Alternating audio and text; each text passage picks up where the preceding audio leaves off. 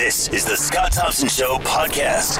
Let's bring in Peter Graefe, uh, professor of political science at McMaster University. Uh, there's so much to talk about. I'm not sure where I'm going to start. Peter, good afternoon. Thanks for joining us. Yeah, my pleasure. So, um, you're a political science professor. So, I before we even get to what we called you about re- regarding Kathleen Wynne and, and so on and so forth, what is your take on the whole art- alternative facts argument? Where uh, I guess. Uh, it's sort of looking. I, the analogy that uh, Kellyanne Conway, I think, used was the glass being half full and half empty. Some view it half full, some view it half empty. Uh, how, how, are you digesting all of this? Uh, well, I mean, I think uh, we're seeing. Uh, I mean, as much as the right often talked about the moral relativism of the left, we have a right that's now seeing that it can do quite well if it really tries to say there's no basis of facts that you know there's these multiple realities and uh, if there's something that you don't like then you make up your own version of the story and uh, it's as true as the other. So i mean in the sense uh, of someone who studies politics uh, you know it's a dangerous moment. I mean we can say people have rights to their own their own arguments but they don't have their rights to their own facts but uh, that seems to be a kind of quaint and dated view in the view of many of our politicians at the moment. Uh, you know and to the extent that there's such a multiplicity of news sources out there you get uh, a lot being printed, which you know is not that factual, and uh, in the process, uh, citizens come to dismiss everything as somehow being slanted and incomplete, rather than you know making the distinctions between more trustworthy and less trustworthy sources of news. Will the public buy into the whole idea of alternative facts? That fa- the fact is how you see it. Uh, I think political partisans will. Uh, I mean, I think the public has some common sense. I mean, they can see with their own eyes whether, you know, whether the dog caught the car or didn't catch the car. Uh, it's not that it exists in two, you know, sets of stories. Uh, I'm not in the NHL as much as you know the young version of myself wanted to do that. I can't invent a world of alternative facts where you know I'm there scoring goals. Uh, I mean, so I think in that way, uh, I don't think the public will buy it. Uh, but they may be, you know, politically, it's you don't have to go quite as far as to get people to buy that. You just have to get them to begin to think, well, I mean, the facts don't seem to matter anymore, uh, and then they won't actually apply and discipline the politicians based on the facts of whether they're telling the truth or, you know, making stuff up. They just will will treat all politicians as the same. So, you know, I mean, you may not have to convince uh, citizens of uh, the fact that there's, know, alternative facts or, you know, no real basis of truth. I think all you really need to do is get them disgusted enough with politicians and say they're all the same so that they don't punish them uh, when politicians lie or, or try to distort the truth. Are both now acceptable, alternative fact and fact? Uh, Will we ever see that? uh, no, I mean, I, I mean, we'll have to. I don't think it will ever be acceptable to people. I mean, people do set standards, but whether they, uh, if they figure that all the parties are doing the same thing, then uh, it ceases to be a point on which they can make a distinction. But I mean, uh, similarly, when Kathleen Wynne talked about stretch goals a year or two ago, I mean, people said, "Well, what is that?" I mean, that's essentially having told people a lie. so, uh, you know, I think I think people can tell the difference, but the question is whether they actually believe that there's uh, a set of choices where they could choose uh, politicians or parties that would actually tell something closer to the truth. Is the line moving? Uh, I think the politicians have realized that they can get away with more than they thought they could get away with. So, in that sense, uh, they're willing to push against uh, this idea that there have to be some basis of truth in what they're doing. I mean, I think we always, I mean, people always said politicians lie. I don't know if that's true or not, but we knew that they were selective with the truth, right? Or that there might be some basis to, of truth in what they were saying, but they might not give the counter arguments. They might embellish a bit. They might push it a bit further than it could go. Uh, I think now we see politicians begin to realize that they could tell things that aren't true, and they might not get punished. And so I think that's where the change has been. Uh, they think they can get away, and that the public won't uh, make the distinction. I mean, we had uh, the organizer for, for one of the mem- uh, one of the people running for the conservative leadership the other week putting out a patently false story, and when uh, when confronted on it, he said, "Well, it was just an electoral strategy to try and figure out who had joined the Conservative Party, but wasn't really a conservative." You know, there was a time when uh, there would have been a price to pay for that, where people said, "Well, that's a good strategy, maybe, uh, but it's not uh, in the public interest, and so you know you should resign." But uh, it seems like uh, there's not a sense that citizens can really hold politicians to that standard or people around politics to that standard anymore. The politicians are going to push further. So, are there ethics? Are there standards? Is there character? Well, I mean that's really determined by the people at the ballot box. Yeah. I mean, I, I'm, I'm, I'm, I mean, I find that a lot of what uh, politicians are doing now is really problematic. But if people don't punish them when the, the election time comes, if they aren't willing to make the distinction between the gross lie and the simple embellishment, uh, yeah, then then there's really no standard. So the standard is what we make of it as citizens. If we demand our politicians uh, be forthright with us, if we demand that they do not make up their own facts and news, uh, then maybe we can establish that standard. But if if we elect them after they do so, well, then that standard is gone. Uh, obviously, Trump's press secretary came out and said that there more people attended this inauguration than in any in history, which is just bizarre considering the historic moment of the election of the first black president in the United States with Barack Obama. Uh, then, you know, had a love-in with the CIA, saying that the whole thing uh, about uh, the fight between the media and, or sorry, uh, the intelligence agencies and Trump was all fabricated by the media, even though there's Trump or sorry, there's Twitter Trumps right there that, that clearly say that he's comparing them to Nazis. How can you stand up in front of people with a straight face and say that? Yeah, I don't know. I really. I mean, uh, I, Like you were, lo- I was looking at all the other people in the room, s- trying to figure out what their reaction was. It was, it looked like they were all smirking, like they, they couldn't believe it. Well, I mean, it's a show of narcissism. I mean, we have the gentle form of uh, the selfie-taking prime minister, right, who can't get enough of you know having him, his picture taken with other people. Uh, I mean, this is a slightly more malignant form, maybe, uh, in the United States. But uh, yeah, I mean, it's a dog that's caught the car, uh, and is then you know upset that it wasn't the best car, and he, maybe he wanted a faster one. I don't know, but. Uh, uh, it does lead to this uh, really bizarre situation where, I mean, you would expect a president-elect uh, I mean, obviously to govern for his party and to govern for the platform that he put before the people. But usually, the first step of an incoming uh, president, as with an incoming prime minister, is to say that he's going to rule for all the people. I mean, obviously, in so doing, he's going to be, uh, you know, following the ideas he put before them. Uh, but some sort of recognition of unify of a unifying moment. Uh, it's very odd to take this other uh, position to really say, well, if there's anyone who's in disunity, that they're somehow uh, I don't know, almost uh, acting against the interests of the republic. Uh, it's it's a very it's a very odd presidency. But I mean, people remarked when he gave his convention speech in the summer that it was a very dark speech, perhaps the darkest speech that ever heard of someone being nominated uh, for the presidential nomination of a major party in the United States. And it seems again this very kind of paranoid uh, outlook uh, has uh, transitioned into the early days of the presidency. Uh, let's move provincially. Uh, Kathleen Wynne uh, uh, writes an open letter to correct uh, Kevin Leary on some of his facts. So she says, uh, What does it say when Kathleen Wynne, the Ontario Premier, is weighing in on a federal Conservative leadership candidate? To me, it was very odd. I mean, it was a bit like punching below your weight. I don't know exactly how you would consider why a premier of a province would get involved in the leadership debate of another party. Uh, in a way, it diminishes the premier and makes her look uh, less important uh, than she is. I mean, the premier of Ontario is uh, certainly not uh, shouldn't be getting involved in uh, sort of the minor affairs of a federal political party, especially one that isn't her own. I mean, clearly, she's trying to find a way to promote a prov- positive vision of her leadership and of Ontario, and it's kind of hard to do that for her when she's so constantly embattled uh, in provincial in, in the provincial realm. So I think part of the reason of this letter was to try and find a way, uh, if you like, to rally her support. The people who supported her in the last election, the people supported her for the leadership of the Liberal Party, to remind them that you know what does she stand for. And so I mean it gives her a, a platform to put that forward, but. Again, uh, one a bit of an odd choice of target. I mean, it's true. Uh, Kevin O'Leary did write a couple of open letters to her in the Toronto Sun uh, in 2016. Uh, but a year later, to reply in this manner, it struck me as a bit odd. Does this sort of thing backfire? Does it just draw more attention to his candidacy? Uh, well, I guess it depends on how much of a spotlight you think Kathleen Wynne provides anyone in 2017. I mean, I'm not sure that. Uh, I mean, obviously, it must help him a bit. I mean, in, within the Conservative Party, you can say he's annoying the right people.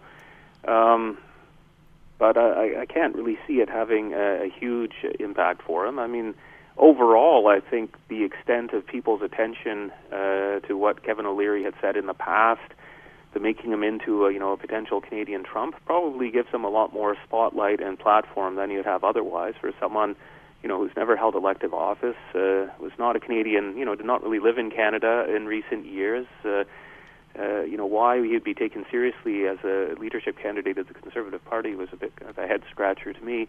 Uh, but if everyone puts his attention on him, obviously he suddenly becomes a front runner. Will alternative facts make their way north of the border?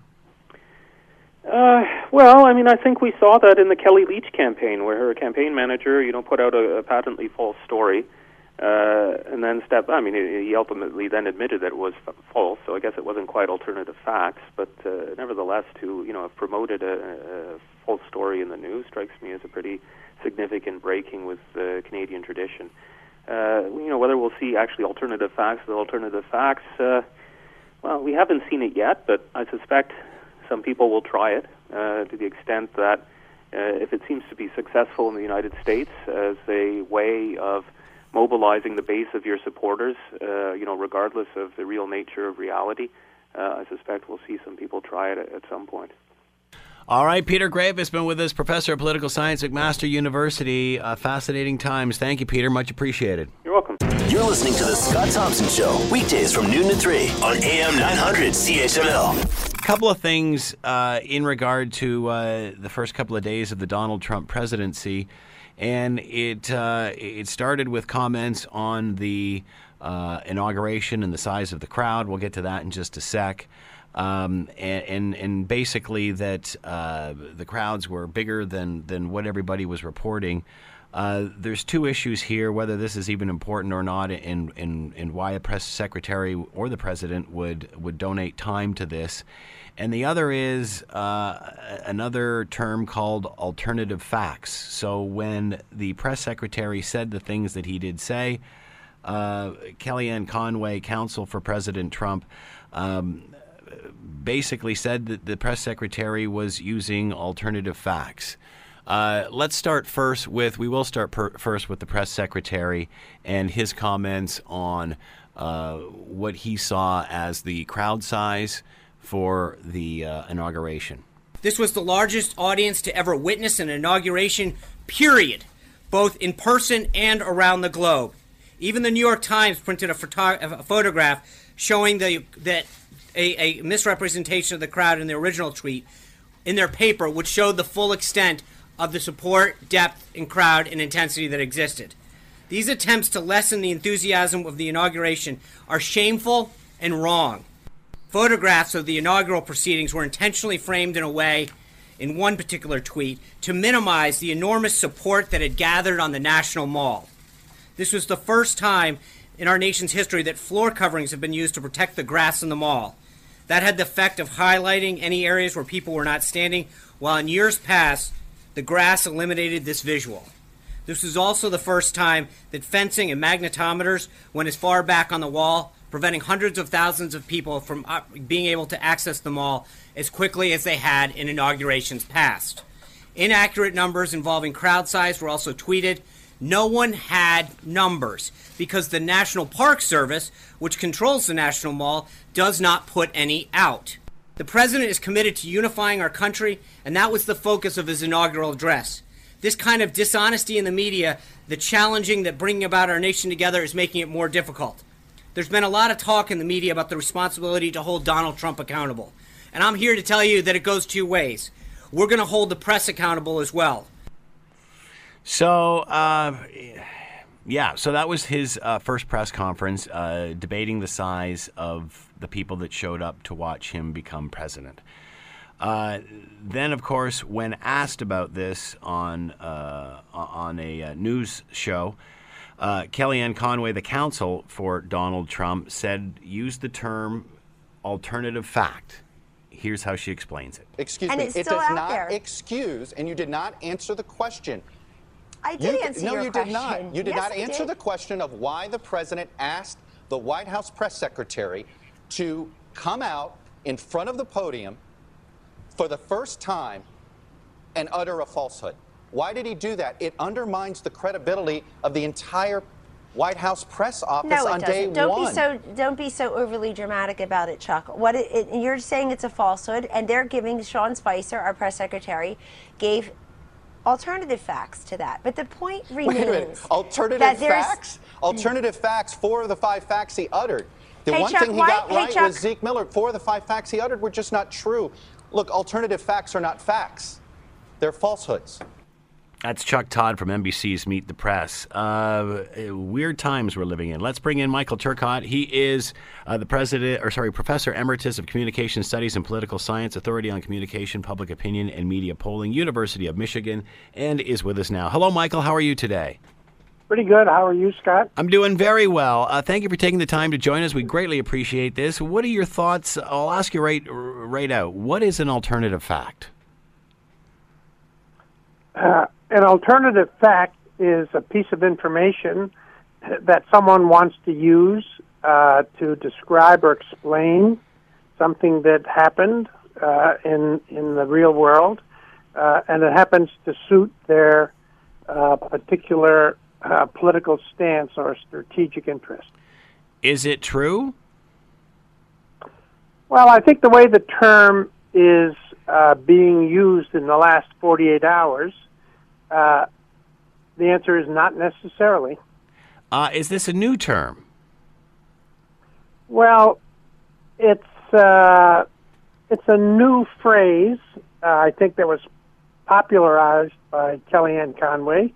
It's not really different conceptually than, for example, spin, which is a favorable interpretation of uh, some event that you know has occurred, but uh, it's taken on some additional urgency because it does incorporate the word fact.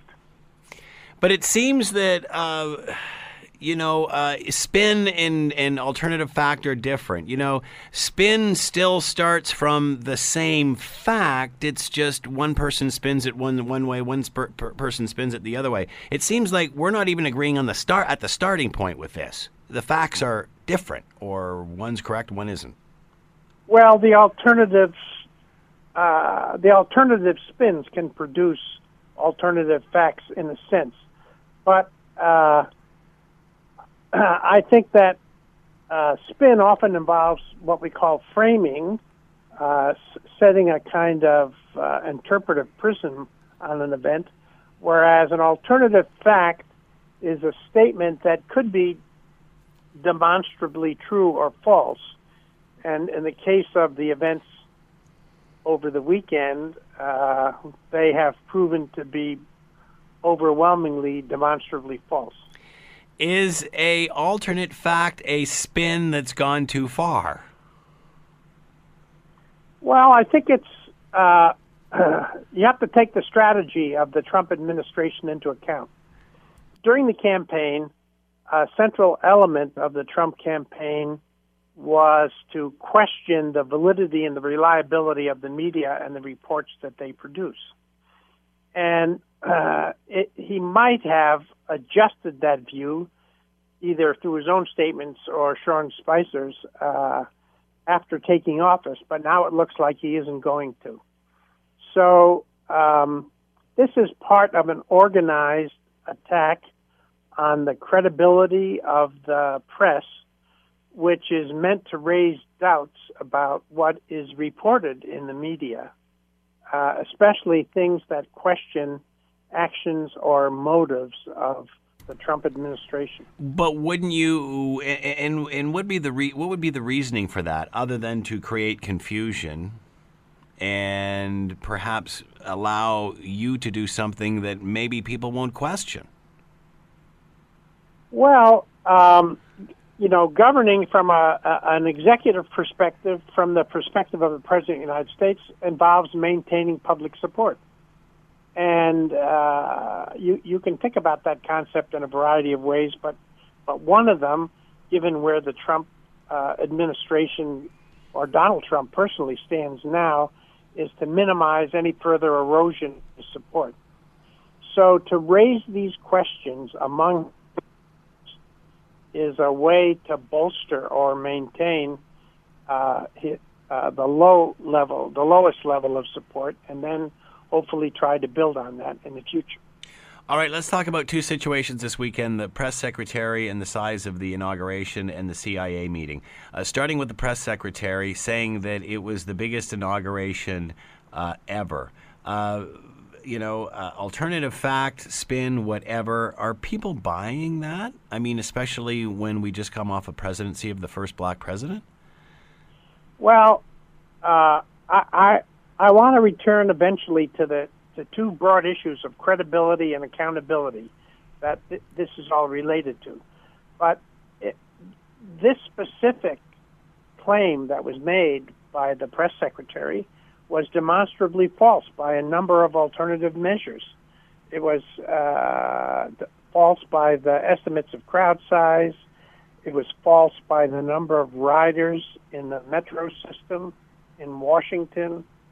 Um, and then uh, there's an element of this that also included the television audience, and uh, historical data showed that this was probably the third largest uh, viewership.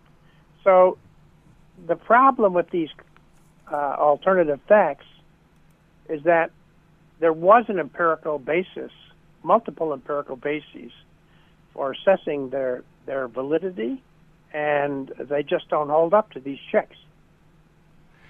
Uh, so that it, w- it was how it started. Then, of course, uh, the meeting with the CIA. It's no secret how uh, Trump ha- has felt about the intelligence agencies and intelligence agencies and such. Uh, so then he has a meeting with the CIA and basically professes his, his love for them and says that the uh, the rift that, that's been created between uh, the intelligence agencies and Trump is something that the media has fabricated. How can you possibly say that after the tweets? I mean, he, hasn't he didn't use the mainstream media. He he tweeted all of this, and the mainstream media was quick quick to point that out. Uh, especially when he's using the term Nazis. How does he stand up there in front of everybody and keep a straight face? Well, the problem here is slightly different than uh, the one with the size of the crowds at the inauguration, because uh, with regard to the inauguration crowds, that was an external validation. With regard to the comments he made at the CIA, he had his own words uh, recorded in the tweets uh, as uh, an, an alternative description of how he felt about the intelligence community. The optics were also bad there because he uh, was set up with uh, uh, a podium and a microphone in in front of this wall of honor mm-hmm. uh, with you know with the stars uh, that that uh, honored uh, deceased members of the intelligence uh, community. So he was given a script on a teleprompter, and he probably would have been fine if he had been brief and stayed to the script. But then, in a style that he uses frequently, he wandered from the script and added extemporaneous comments. Those are the parts that got him in trouble. How does the CIA interpret all that? I don't know. I, I don't work for the CIA, and I uh, I don't know anybody in the CIA, but it must be very disconcerting, especially to the leadership. Um, that provides him with the briefings and interacts with them uh, in confidence, and then has seen the tweets and has commented on them, and then heard this set of comments at headquarters. Uh, you talked earlier about touching on accountability. Where are we heading with this? Well, I mean, I think that this is uh, serious in two, uh, you know, in two domains.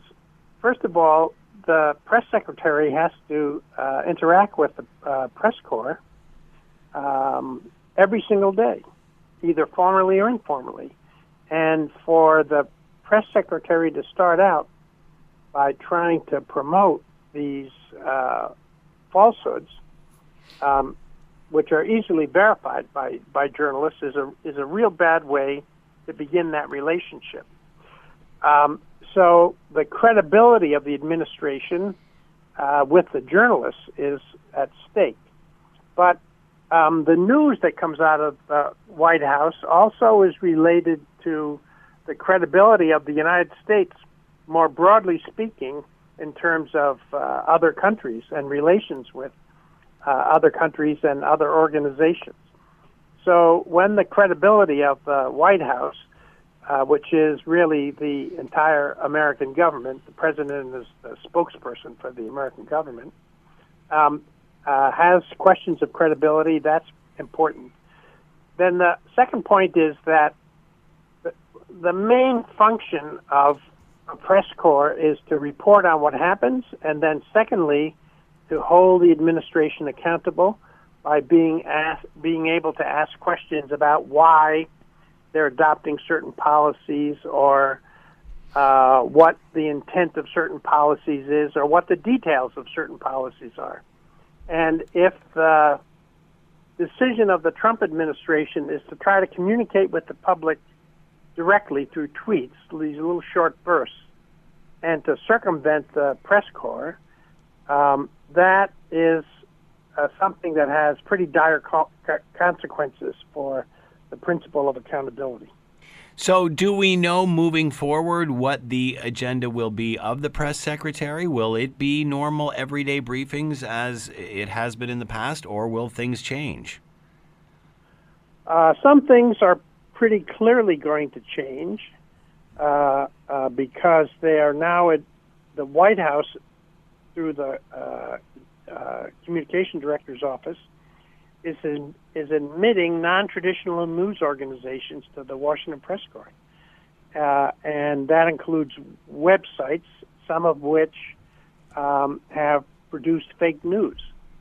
So that that's one issue. The composition is going to change. The composition of the Washington White House press corps is going to change. Uh, but um, a second issue is whether uh, or how the press secretary is going to continue to interact with the press corps. Mm-hmm. I mean, he's he's only had one formal uh, press conference, and he uh, a briefing, I should say, and he's about to have a second one. I think it takes place at 1:30, and we'll have to see what the tone and the interaction is there.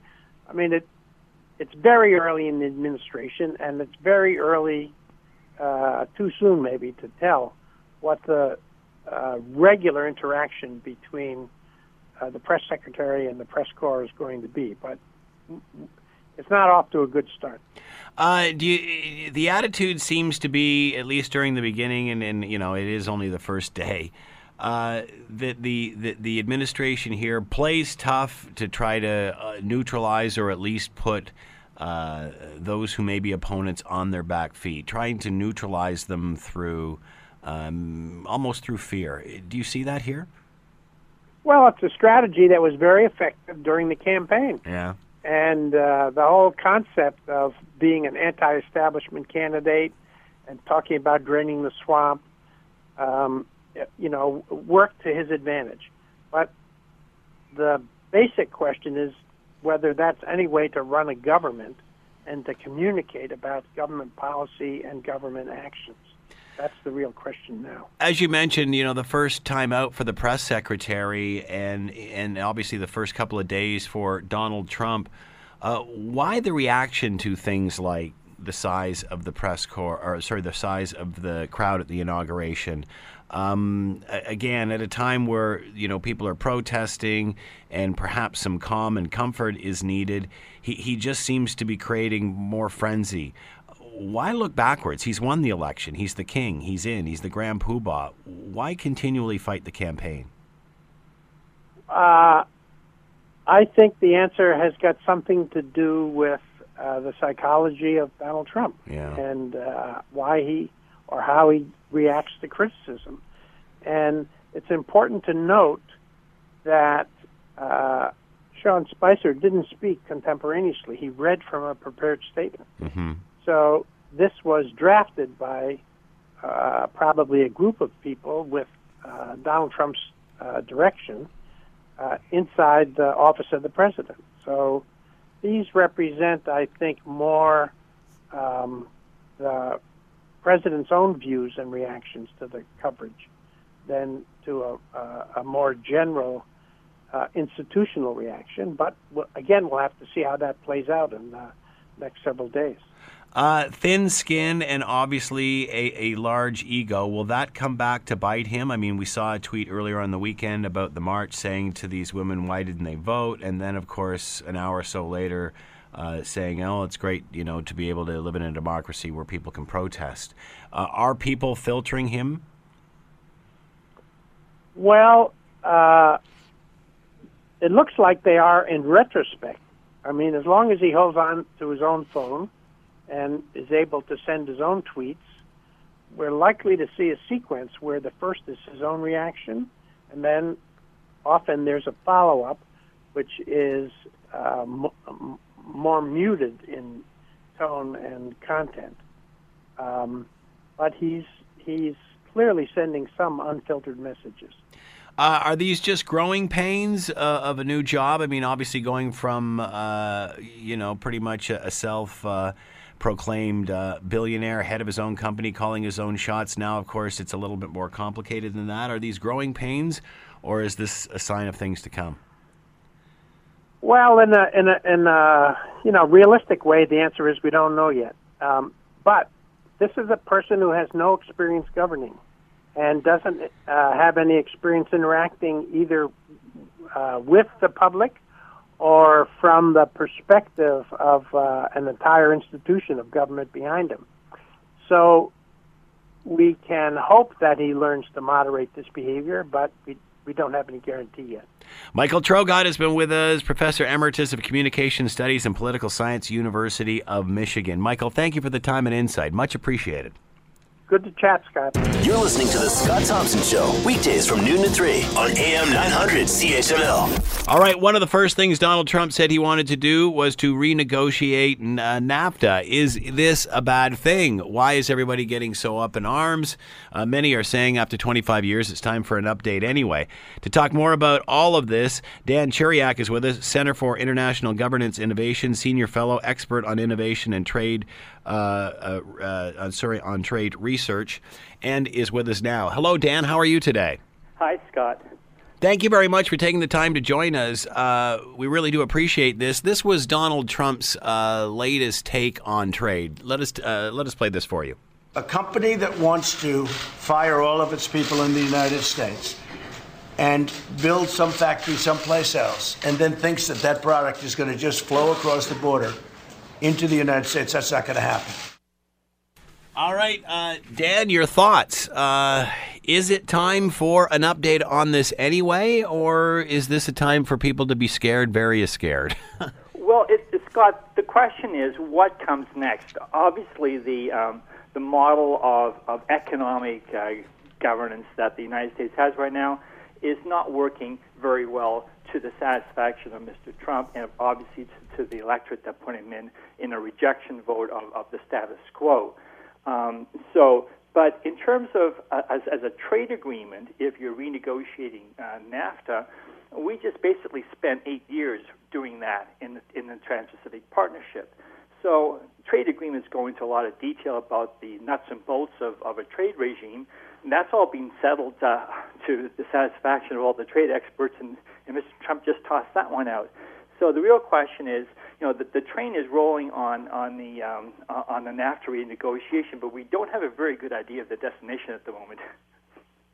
He he he talks uh, very aggressively, saying that you know it's either this or we scrap it. Is that designed to immediately put uh, his uh, uh, the people opposing him or on the other side back on their feet, thinking this is these are going to be extremely tough negotiations, and perhaps lowered their standard of what they may accept at one point. That's certainly uh, my, uh, very much in the speculation that this is sort of all the art of the deal. That you you know threaten to walk away from the from the deal to get a better uh, offer from from the other side. Um, the interesting thing about this, uh, Scott, is that if you take a look at the TPP from which Mr. Trump just walked away, you don't have the other 11 lining up to do the deal by themselves. It was already a deal that was uh, not sufficiently in their favor that they would just go ahead and do it. So um, the real question is: Is there enough for other countries to give that uh, to, to to actually satisfy the, the request that, that the Mr. Trump might be making, which we don't know yet? Um, so uh, it, it certainly creates a lot of uncertainty. So where does that leave the TTP? And is this just another bargaining tool for him? Uh, at the moment, the TPP is off the table, and as I said, uh, we don't see uh, sort of a rush for the uh, the other 11 parties to sign. In terms of the NAFTA, uh, I think there's you know there are some indications of things that that um, might be coming. Um, clearly, uh, from the perspective of, of uh, deal making, Mr. Trump thinks that the United States has a stronger hand dealing one on one, and I, he's absolutely correct in that. Uh, for example, uh, NAFTA features binational panels, which are so ind- independent panels, which then uh, adjudicate uh, disputes. Uh, Mr. Trump does not want to have those kinds of panels in place, so they would be gone in, in a renegotiated NAFTA. There's other aspects about technical aspects about sort of what qualifies for the you know preferential tariffs under NAFTA, rules of origin, and the TPP, interestingly enough, liberalized those. So presumably, NAFTA, the renegotiated NAFTA, would narrow those, make make things tighter. You wouldn't be able to use Chinese parts uh, in a Canadian car, to, uh, which you can then sell to the United States uh, uh without tariffs. So there are some indications of what that might be, but largely speaking, uh, it, it, we remain to see what the actual marching orders are, and what and how the trade negotiators would interpret those. It's interesting how you use the term marching orders. Um, was NAFTA in need of a freshening up anyway? It, well, from a standpoint of view of the the uh, daily commerce across the Canada-U.S. border, for example, uh, there's not a lot that you can do to improve. It's a very well-oiled machine. Uh, there were, uh, and, and we did some work on on. Uh, uh, the uh, what the, the actual technical changes in the Trans-Pacific Partnership would mean for Canada-U.S. trade, and they were basically negligible. So the the the scope to improve NAFTA, if you put in place all the modern technical language of the TPP, would not mean a, a huge amount. Uh, so there's not much that that's required. Bottom line is there's not a lot in Canada-U.S. trade that needs fixing. And I think that this will, will become very evident as the negotiators sit down to renegotiate.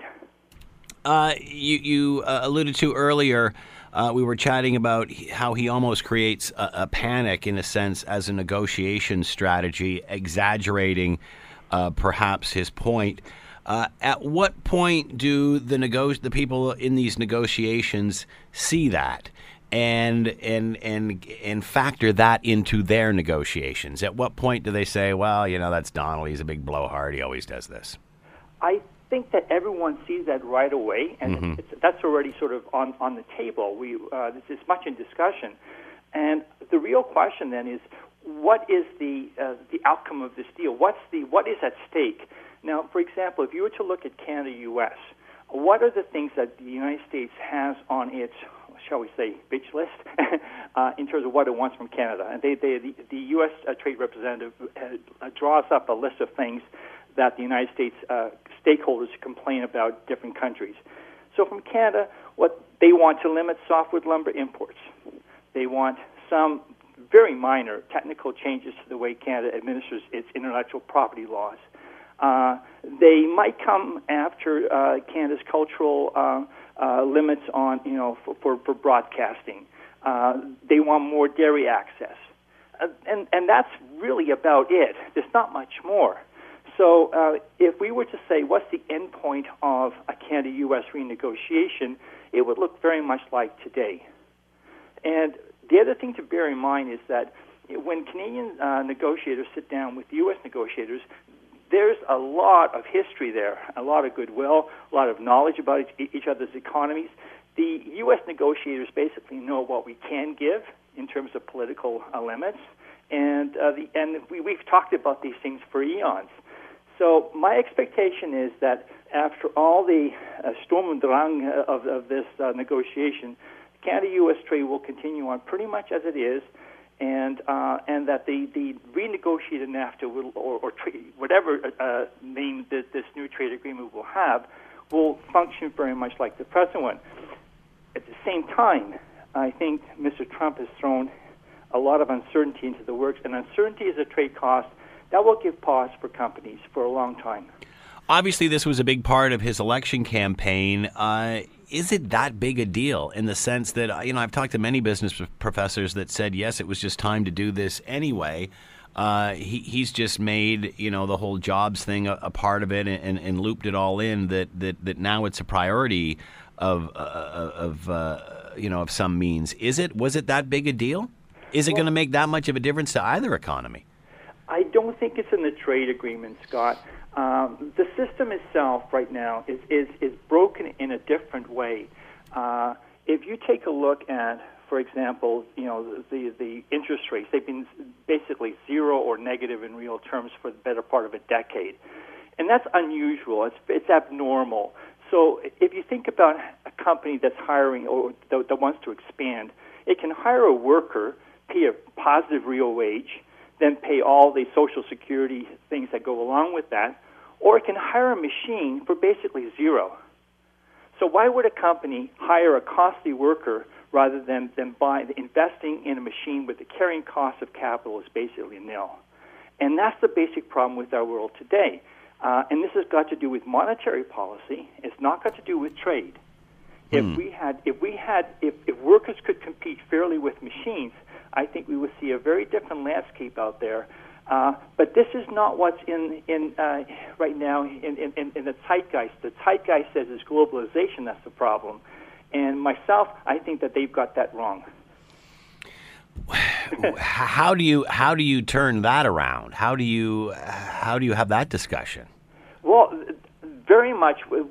There's a, a talk about sort of globalization is, is, is past its peak, and, and, and talk about sort of what will replace it. Uh, and certainly we know, and, and there's, you know, you will see references to things like the gig economy, right, where no one has a steady job, everyone's going from, uh, from contract to contract.